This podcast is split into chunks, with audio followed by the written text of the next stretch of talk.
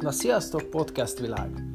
Uh, tudom, hogy egy kicsit régen jelentkeztem, de, de most igyekszem ezt bepótolni, és egy olyan témát hoztam mára, ami nagyon népszerű, szerintem egy kicsit félreértett, uh, viszont annak, aki érti és egy kicsit belássa magát, annak óriási előnyökkel jár, ez pedig nem más, mint az önismeret hogy mit jelent az, és miért jó az, és hogy miért tudod gyakorlatilag teljesen átformálni az életed minden egyes aspektusát, hogyha egy kicsit, kicsit mindig, minden egyes nappal jobban ismered magad. Úgyhogy ma arról fogunk beszélgetni, hogy hogyan teheted ezt meg, és hogyan érheted el ezt a transformációt.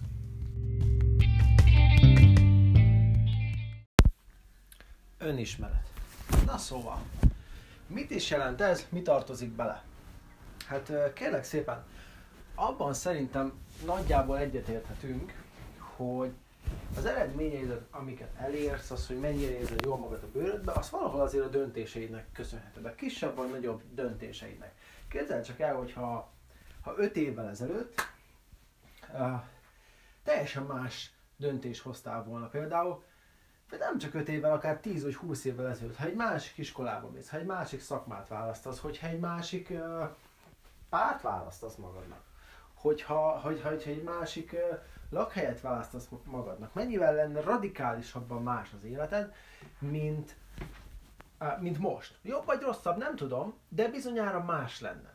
És ugye alapvetően mi alapján hozunk emberek döntéseket? Nyilván alapvetően a meggyőződéseink, illetve az értékeink azok, amikkel hosszú távú döntéseinket leginkább befolyásolják. De ahhoz, hogy megfelelő döntést tudjunk hozni saját magunk számára, ahhoz ismernünk kell magunkat. És pontosan ezért rendkívül fontos az önismeret, hogy tudjuk, hogy mi kik vagyunk. És azokat a dolgokat értem leginkább, amikor nagyon sokat az idővel változni nem fognak hogyha ismersz engem, akkor tudod, hogy én nagyon-nagyon hiszek a szokásoknak az erejében. Pont most elkezdtem talán egy hete írni erről egy, egy könyvet, egészen konkrétan, de most nem is erről akarok beszélni, hanem vannak olyan dolgok, amiket egyszerűen nem fogsz tudni megváltoztatni. Vagy annyira nehezen, hogy jobb nem is belekezdeni. Ezek pedig olyan dolgok, amik a személyiségednek, a te hardverednek a része, olyan dolgok, amikkel születtél. Oké, okay? tehát egy férfiből nem lesz nő. Á, most tudom, hogy uh, manapság erre is vannak kísérletek, de, de alapvetően az sosem lesz olyan. Egy uh, Donald Trump soha nem lesz Terézanya. Egy sorozatgyilkos szintén nem lesz Terézanya. És fordítva sem. Tehát, ugye, ha megnézzük magának a személyiségnek a definícióját, akkor az valahogy úgy szól, hogy az egyénen belüli olyan pszichofizikai rendszereknek a, az összessége, ami, ami meghatározza, de legalábbis befolyásolja az egyénnek a szokásos gondolkodás, érzelmi és a viselkedési mintáit. Szóval, ahhoz, hogy jobb döntéseket tudjunk hozni, ismernünk kell magunkat. Hát sokszor van az úgy, hogy azt hisszük, hogy ha majd ezt meg ezt megkapom, akkor milyen jól fogom érezni magam, aztán ott vagyok, fuf, és hát rohadtul nem érzem jól magam. Vagy ott van a másik véglete neki, hogy azt gondoltam, hogy ó, úristen, ha ezt megteszem, ha ezt megcsinálom, meg kell csinálnom, de, de utálni fogom magam, nem lesz jó, nem fogom élvezni, és pum, vége az lett, hogy rohadtul élvezted. Úgyhogy e, erre fogom most gyakorlatilag egy, én hét dolgot hoztam neked, 7 plusz egy dolgot hoztam neked, amit hogyha tudsz saját magadról, akkor gyakorlatilag nem tudom hány százalékkal, de legalább ezer százalékkal növeled annak az esélyét, hogy egy sokkal jobb döntést fogsz hozni, fogsz hozni a jövőben. Ez annyit jelent, hogy jobb döntést fogsz hozni, hogy tudni fogod előre, nem, nem kell meglepődnöd, majdnem, hogy kiszámíthatóvá teszed azt saját magad számára, hogy ezt a döntést meghozom, és ezt végigviszem, hogy fogom magam érezni. Elkerülheted ezeket a buktatókat, hogy úristen, uh, mennyit harcoltam, ezért itt vagyok, és ez minden, nem is érzem jól magam. Szóval, mi az a hét dolog, amit hogyha tudsz saját magadról, akkor bizony uh, jobb döntéseket tudsz hozni. Number one. Első. Extrovertált versus introvertált. Na ez meg mit jelent? Uh, ugye ez alapvetően a köznyelven mindenki ismeri, hogy kétfajta személyiség típus van, hát legalábbis ebben a tekintetben, extrovertált, introvertált. Tudnod kell, hogy te melyik vagy. Amit nagyon fontos megjegyeznünk, az az, hogy senki, szinte senki nem csak az egyik véglet, senki nem csak introvertált vagy extrovertált. Valahol mindannyian a spektrumnak a, az egyik vagy a, a egyik, tehát a két vége között helyezkedünk el. Honnan tudod, hogy extrovertált vagy? Mondok néhány jellemzőt. Az extrovertáltakra alapvetően az jellemző, hogy szeretnek beszélgetéseket kezdeményezni. Uh, emberek között töltődnek fel energiával. Jól érzik magukat emberek között, általában szeretnek a társaságnak a középpontjává válni, és sokat szeretnek beszélgetni. Nagyon könnyen alkalmazkodnak a külvilághoz, tehát nem, nem jelent neki nehézséget megbirkózni a világgal. Általában gyorsan hoznak döntéseket, és meglehetősen tenni uh, Sőt, sokszor elhamarkodottan is hoznak döntéseket. Az introvertáltak ezzel szemben sokkal inkább otthon, egyedül, kisebb csoportokban érzik úgy, hogy ők, hogy ők feltöltődnek energiával. Azért hozom ezt az energiát itt most fel, hiszen uh, messze a legnépszerűbb podcastem, messze a legnépszerűbb videóm vagy blogom az az, ami az energia szinten foglalkozik, úgyhogy uh, felteszem, hogy ez az, ami nagyon, ez is nagyon sokakat érdekel. Jó? Tehát hol töltődsz fel energiával? Emberek között, vagy egyedül? Uh, vagy esetleg kisebb csoportokban. Az introvertáltaknak az agya pszichológia, vagy hát inkább anatómiai szempontból jóval könnyebben ingerelhető, tehát ők gyakorlatilag, hogyha túl sok ember között mozognak, őket ez annyira lemerít, hogy fel sem tudják dolgozni ezt a rengeteg ingert, és csak, csak azt várják, hogy hazavehessenek és egyedül lehessenek, vagy legalábbis egy nagyon szűk körben. És ők sokkal nehezebben birkóznak meg a világgal, nehezebben alkalmazkodnak.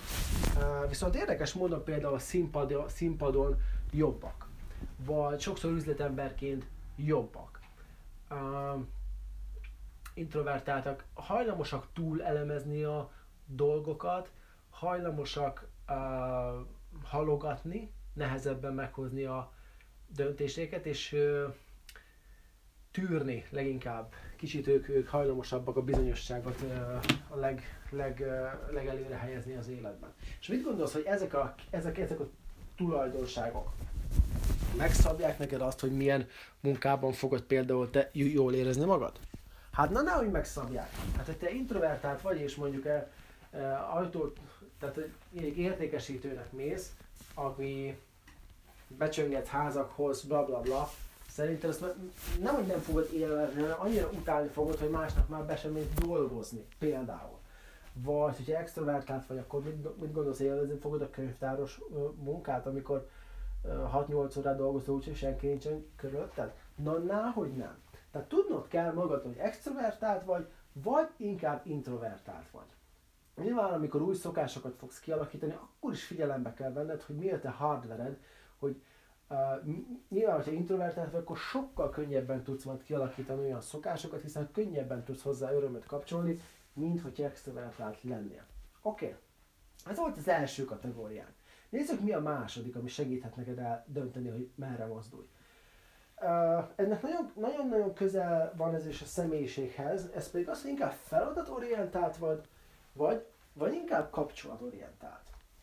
Tehát uh, a kapcsolatorientált emberek imádnak másokkal beszélgetni, ismerkedni, szeretnek a társaságnak a középpontjában menni. Nagyon hasonló az előzőhöz, de azért nem ugyanaz. A feladatorientált emberek viszont uh, leginkább uh, az emberek nem is azt, hogy megfélelmét érzik magukat, de, de nem túl, nem az jelenti, nem érzik kényelmesen magukat, hogyha mondjuk idegenekkel kell nekik társadalmuk. Nem ez az erősségük. Ha ők egy olyan munkát választanak, mint például az előbb mondtam, hogy egész nap emberekkel kell nekik foglalkozni, tárgyalni, beszélgetni, befolyásolni, meggyőzni, akkor nekik az annyira egy gyengeségük, hogy nagyon haladni sem bírnak abban.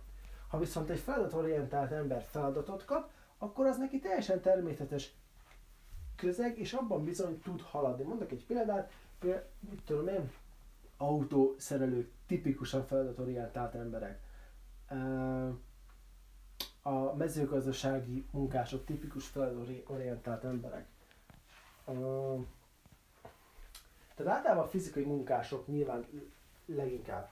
Vannak olyan szakmák, amik a kettő között mozognak, például én úgy gondolom, hogy ilyen az orvos is például, hogy feladat is, illetve embernek is kell lennie, hogy használod egy pszichológus, ott például sokkal inkább kapcsolatorientációról van szó. És ez azért fontos, mert lehet, hogy például téged érdekel a, nem tudom, a pszichológia, de feladatorientált vagy, akkor, akkor neked olyan munkát kell vállalnod ebben a közegen belül, ami leginkább feladatokkal foglalkozik, mit tudom én, a blogírás például, vagy videófelvétel, de mindig is problémáid lesznek valószínűleg azzal, hogy konkrétan emberekkel uh, társalog, befolyásolod őket. Legalábbis egész nap. Nyilván ez sem csak, a, csak feladat és csak kapcsolat, tehát van itt egy balanc, uh, egy összhang, egy megosztás, de azért tudd ma, hogy inkább feladatokat szereted, abban tudsz jó lenni, vagy inkább az emberekkel való bánásmód a te te erősséged.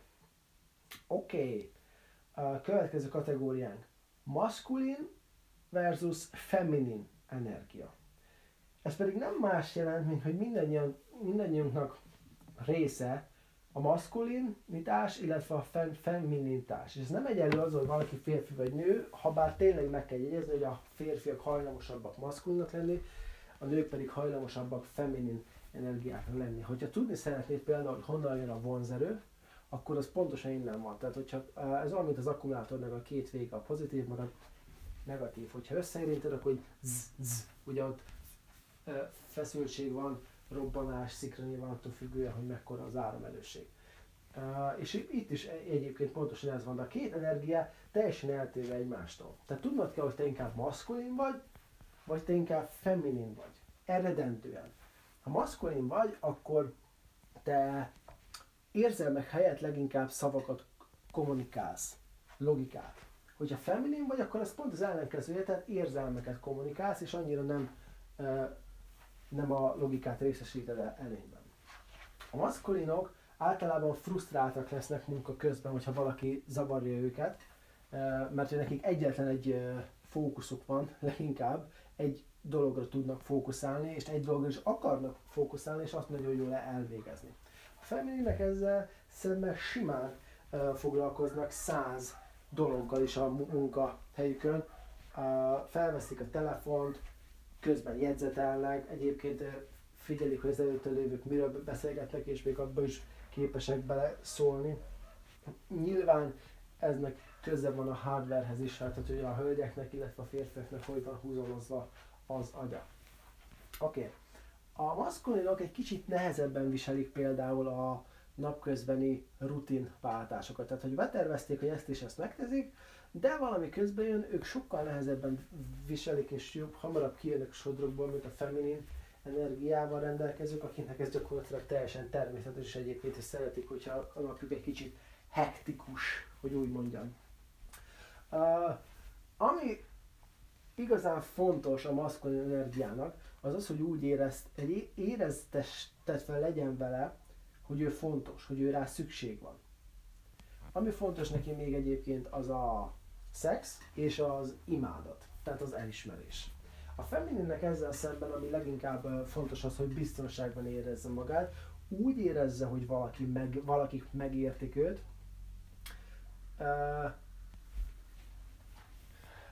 illetve az, hogy valaki lássa őket. És az alatt azt értem, hogy nekik na- ők nagyon nehezen teszik túl magukat dolgokon, amíg úgy nem érzik, hogy valaki, valaki teljes egészében megérti azt, hogy ők mind mennek keresztül.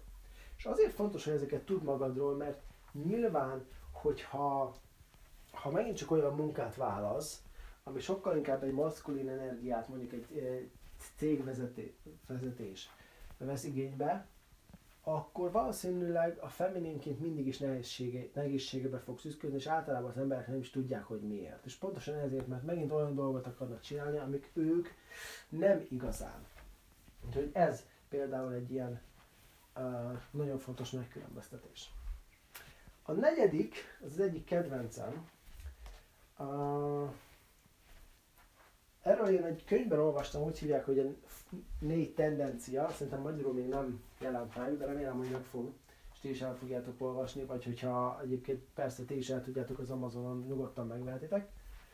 Még, még kapható egyelőre. Ez pedig arról szól, hogy hogyan reagálunk mi emberek az elvárásokra. És az író hölgy, Rubin Gretchen, négy darab embert különít el, és talán ez a leg, legerőteljesebb a hét közül, amit most mondani fogok neked. Ugyanis négyfajta kategóriába sorolja őket az elvárások alapján. Mindennek a külső, illetve belső elvárásaink vannak. A külső elvárás, mondjuk amit a főnök elvár, vagy a társadalom elvár.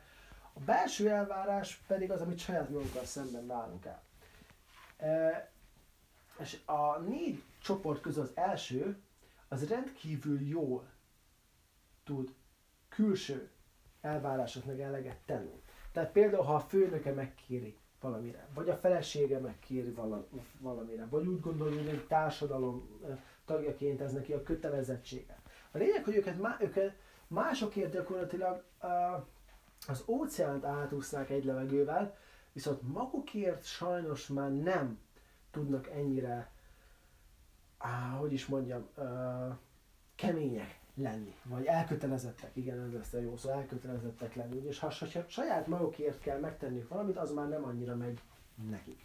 És mit gondolsz, hogy mennyit befolyásol ez, vagy számít, hogy ezt tudsz saját magadról, hogy te nem gyenge vagy, azért, mert magadért nem teszel meg bizonyos dolgokat, hanem milyen a tendenciád. Azért is említettem ezt a könyvet, mert ez csomó megoldást kínál a könyv arra, hogy ezt hogy tudod ügyesen kitrükközni, úgyhogy te is el tudsz haladni, a, el tudsz kezdeni haladni a saját magad tempójában. Rengeteg megoldást kínál. Aztán a második csoport, az azok az emberek, ilyen vagyok például én is, hogy mind külső, mind belső elvárásoknak is meg tudnak felelni. Tehát ha oké, okay, hogy a főnök azt kér, hogy ja, azt is megcsinálják, de hogyha saját maguktól várják el, azt is tökéletesen megcsinálják. Aztán van egy harmadik csoport, akik mindkettő nekem meg tudnak felelni, de csak akkor, hogyha nyomósokuk van rá. Ők, őket azt fogja mozgatni, ha tudják a miérteket. Hogy miért érje meg ezt megtenni. Miért uh, kell lemosnom az autót. Miért kell meghallgatnom ezt a podcastet. Hogyha alatt hogyha elég okot szolgáltatnak saját maguknak, vagy, a, vagy ha külső elvárásról van szó, akkor mondjuk a főnökük elég okot uh, szolgáltat nekik, akkor, akkor bizony meg fogják ezt tenni. Természetesen csak akkor, hogyha látják értelmét. Tehát puszta okok nem elegek, hanem ennek logikusnak is kell lenni, és ők is azt kell, mondják, hogy á, igen, ennek van értelme. A negyedik csoport, az egyik, hát a legkülöntebb csoport, az úgynevezett lázadók, akik se a külső, se a belső elvárásoknak nem tesznek eleget, csak akkor, hogyha azt ők is úgy akarják. Tehát, hogyha ha mindenki, szinte mindenki is, mert nagyjából a társadalomnak kb. 7% esik ebbe a kategóriá, kategóriába egyébként, minden egyes elvárásra egyfajta ellenállás uh, merül fel bennük, még a saját elvárásaikra is, és nem tesznek semmit. Például, ha úgy érzik, hogy elvárás bekötni a biztonsági jövet, már csak azért sem kötik be. Ha úgy érzik, hogy elvárás van például házi feladat, már csak azért sem kötik be. Tehát ők csak akkor cselekszenek, hogyha kedvük van hozzá, hogyha, új, hogyha ők akarják. Nekik az elvárás egy, egyenlőt jelent a rabszolgassággal. Tehát nagyon fontos tudni, hogy nem mindig egyértelmű, hogy ki melyik csoportba tartozik. Nekem egyértelmű, hogy én például a másodikba, és van egy ismerősöm, aki meg annyira száz százalékban a harmadikba, tehát hogy tudnia kell az okát, hogy, hogy hogy néha előfordul, hogy azonnal el tudod dönteni valakiről, néha viszont kevésbé. De rendkívül fontos, hogy ezt tud magadról, mert hogyha, mert hogyha ezt nem tudod, hogy ezek, például ha, az, mint mondtam, az első csoportba tartozol, hogy másokért bármit megteszel, de magadért nem, akkor, uh, akkor masszívan nehézségeid lehetnek abban, és egy önostorozásba mehet át az, hogy de hát, de hát ott munkahelyen megy, itthon pedig nem megy. Tehát ez rendkívül fontos, hogy tud, hogy ez ö, nem baj, és ezt ki lehet küszöbölni. Nyilván az most egy másik podcastnak a témája lesz, hogy egyébként hogyan. Jó, ötödik, temperamentum. nagyon fontos, hogy ismerd a saját temperamentumodat. És bár ez egy elég tág fogalom, én itt abba szeretnék leginkább belemenni, hogy hogyan alkalmazkodsz. Gyorsan, könnyedén váltasz mondjuk munkahelyet, barátokat, vagy teljesen mindegy, hogy egy dolog, vagy olyan vagy, mint én például, hogy teljesen mindegy, hogy egy dolog először mennyire vonzó, mennyire tökéletes lesz hosszú távon, el kell telnie egy bizonyos időnek, két, három, négy, öt, hat hónapnak, vagy egy évnek is, mire te ott bizony kényelmesen érzed magad. Tehát nehezebben alkalmazkodsz. Én például ilyen vagyok. Tehát ez nagyon fontos, hogy tud, hiszen kinek ne lenne olyan, hogy munkahelyet kell váltania, vagy akár lakhelyet kell váltania, és tud, ha te tudsz magadról, hogy olyan típus vagy, hogy nem számít mennyire lesz az majd jó, az elején egy rengeteg ellenállásba fogsz ütközni, már csak maga a, a, a genetikai húzalozásod miatt, mert egyszerűen így vagy húzalozva, akkor bizony már az elején kiléphetsz, sajnos, hisz azt mondod, ez nem ne, nekem való. De ha tudod, hogy te ebbe a temperamentum csoportba tartozol, akkor nyugodtan azt mondhatod, hogy á, igen, nekem bármilyen uh, változás nehézséget okoz, de végül mindig jó szokott lenni. Így adhatsz új jelentést dolgoknak, és kitarthatsz valami mellett, ami később rengeteg örömet fog okozni, még akkor is, hogy abban a pillanatban nem. Oké, okay. na lassan a végére érünk, a hatodik, az a munka stílus. És egy picit kapcsolódik az első kettő, leginkább az első témához. Munka stílus. Mit értek ez alatt, hogy munka stílus? Uh, nagyon egyszerű. Uh, itt egy három munkastílus fogok megkülönböztetni. Az első a független munkastílus, ami azt jelenti, hogy ez az egyén általában totál egyedül szeret dolgozni. Azt szereti, ha felelősség az övé, ha ő dönthet, ha ő irányíthat. Tipikus vállalkozó típus, ugye? Uh, rettenetesen fontos. A másik véglet az meg a kooperatív hívják, ami azt jelenti, hogy ő imád csapatban dolgozni, imádja, hogyha megoszlik a felelősség, és szereti, hogyha megmondják neki, hogy mit, mikor és hogyan, ö, hogyan csináljon. Nyilván, ha te ilyen ember vagy, és mondjuk be akarnak egy vezető pozícióban működni fog, soha a bűnös életben nem fog működni.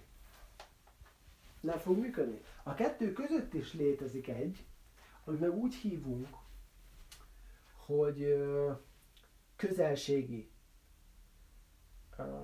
munkastílus.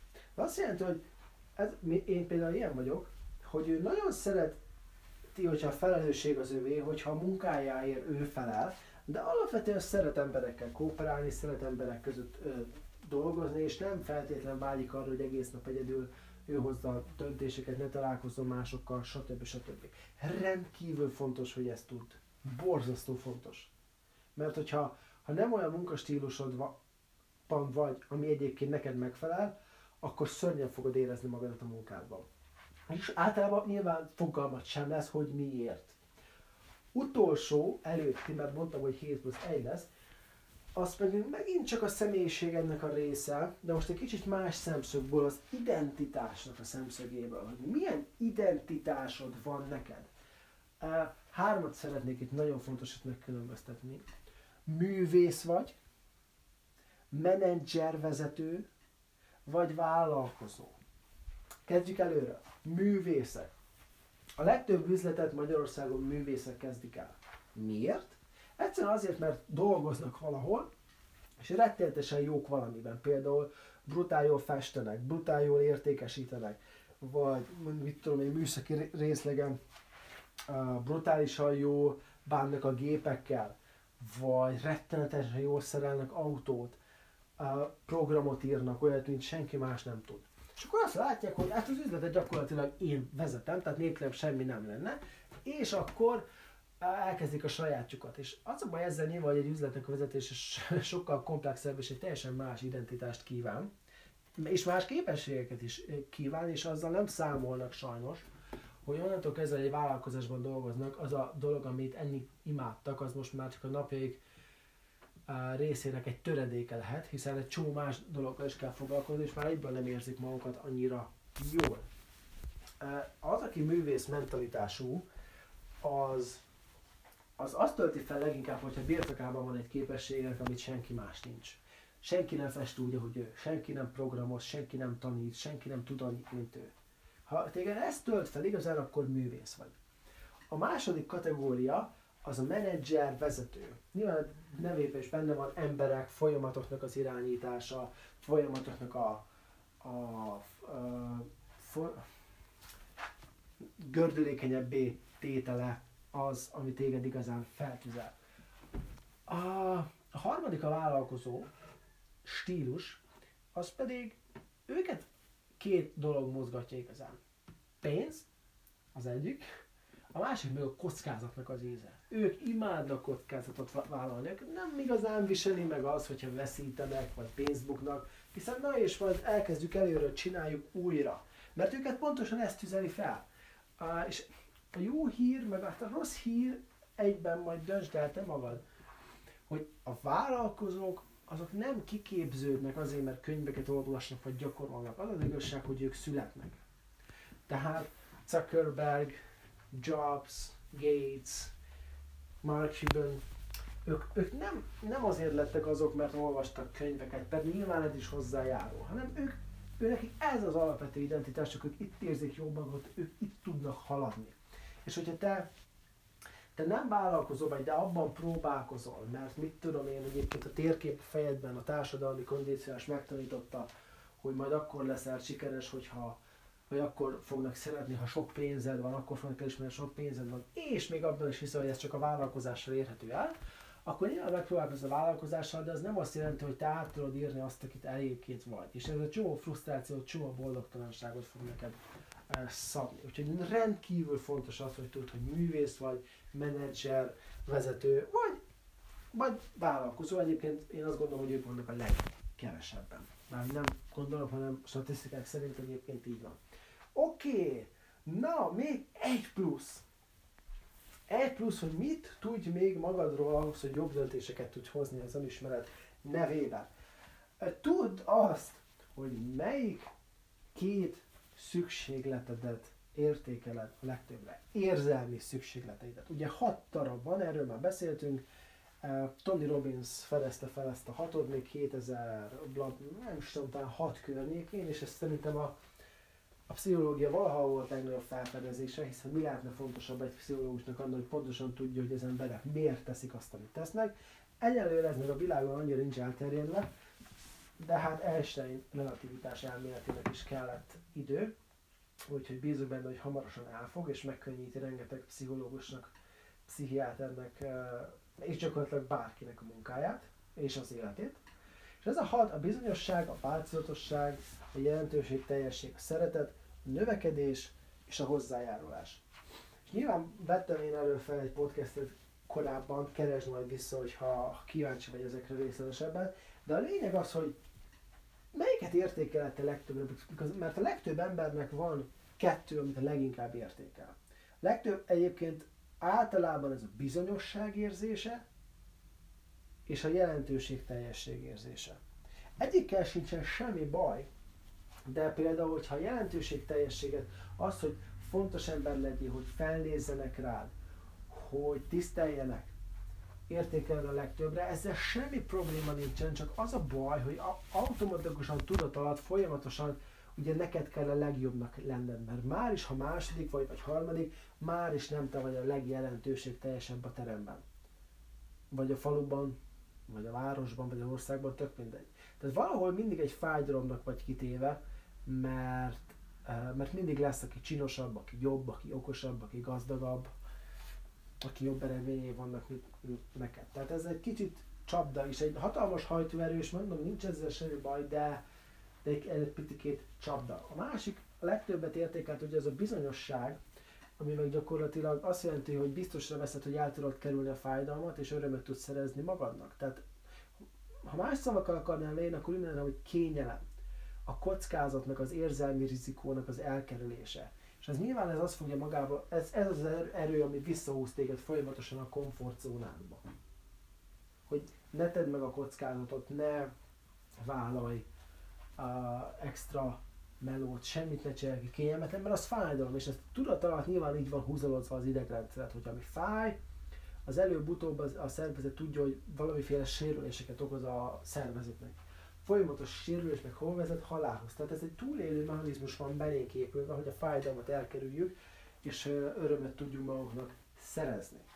Úgyhogy uh, tud, hogy melyiket értékel a, a legtöbbre, és ez, ezzel lehet változtatni, tehát el tudod kondicionálni az idegrendszeredet.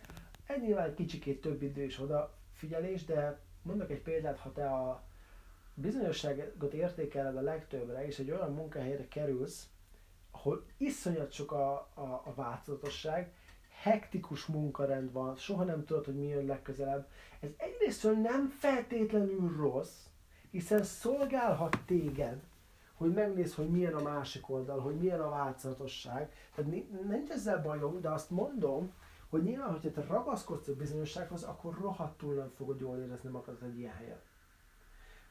Úgyhogy ennyi lett volna a mai epizód.